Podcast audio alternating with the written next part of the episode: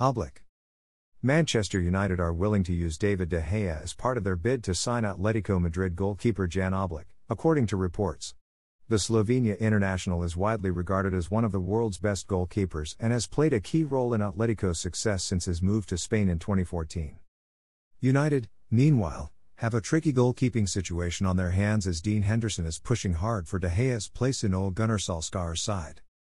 However, Henderson has also failed to convince when he's deputized for De Gea this season, and according to The Sun, United are now planning a bid for Oblak this summer.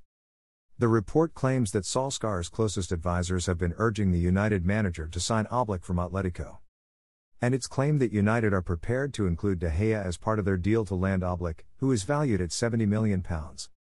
Manchester United are open to offloading David De Gea, Reuters. United initially signed De Gea for £18.9 million from Atletico in 2011. And during his time at Old Trafford, the Spain international has helped the club win the Premier League, the FA Cup, the EFL Cup, and the Europa League. Coolware De Gea has also won United's Player of the Year award on four occasions, more than anyone else in the club's history. But a dip in form over the past 18 months has put pressure on Solskjaer to rethink who will be his first Chelsea goalkeeper. Skechers Women D'Lites play white fashion sneaker, black, 7 wide US.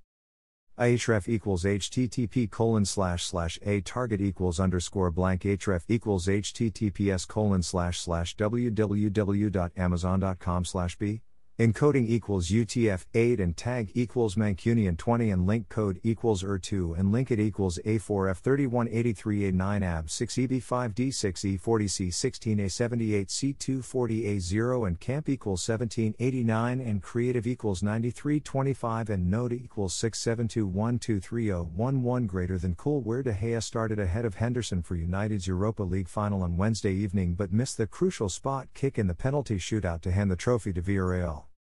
After the final whistle, De Gea was consoled by Sir Alex Ferguson as he left the pitch.